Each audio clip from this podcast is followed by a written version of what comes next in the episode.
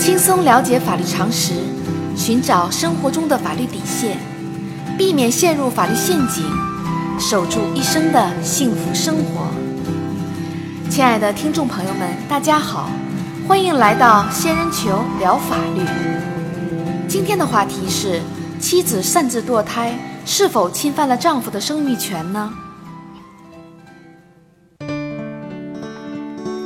结婚生子，在中国人眼中是一件天经地义的事情。从法律上讲，也是夫妻双方的一项权利。可职场的激烈竞争给年轻女性带来了无限的压力，越来越多的年轻女性不愿意生孩子，担心生孩子会影响自己的职业发展和个人价值的实现。近年来，夫妻双方因为生宝宝而对簿公堂的事情越来越多。尤其是二胎政策放开后，司法实践中该类案件呈现激增的趋势。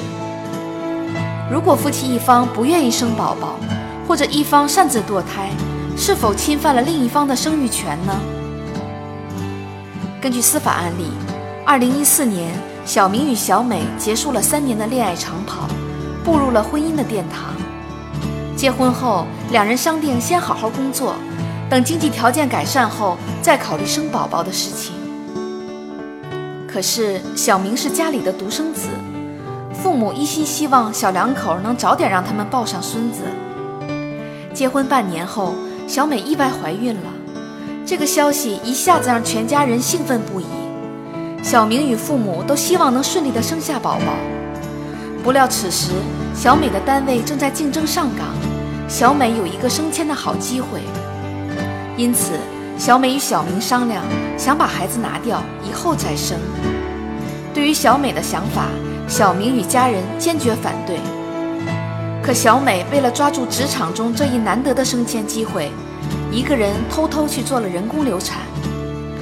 得知消息后的小明气急之下，以小美侵犯自己的生育权为由，将小美告上法庭，并要求小美精神损害赔偿金三万元。小美擅自堕胎的行为侵犯了小明的生育权吗？仙人球特别提示：对于小美擅自堕胎的行为是否侵犯了小明生育权的问题，司法实践中存在着不同的认识。但是大部分的司法案例都倾向于妻子单方面堕胎不构成侵犯丈夫的生育权，夫妻双方都各自享有生育权。只有夫妻双方协商一致，共同行使，生育权才能实现。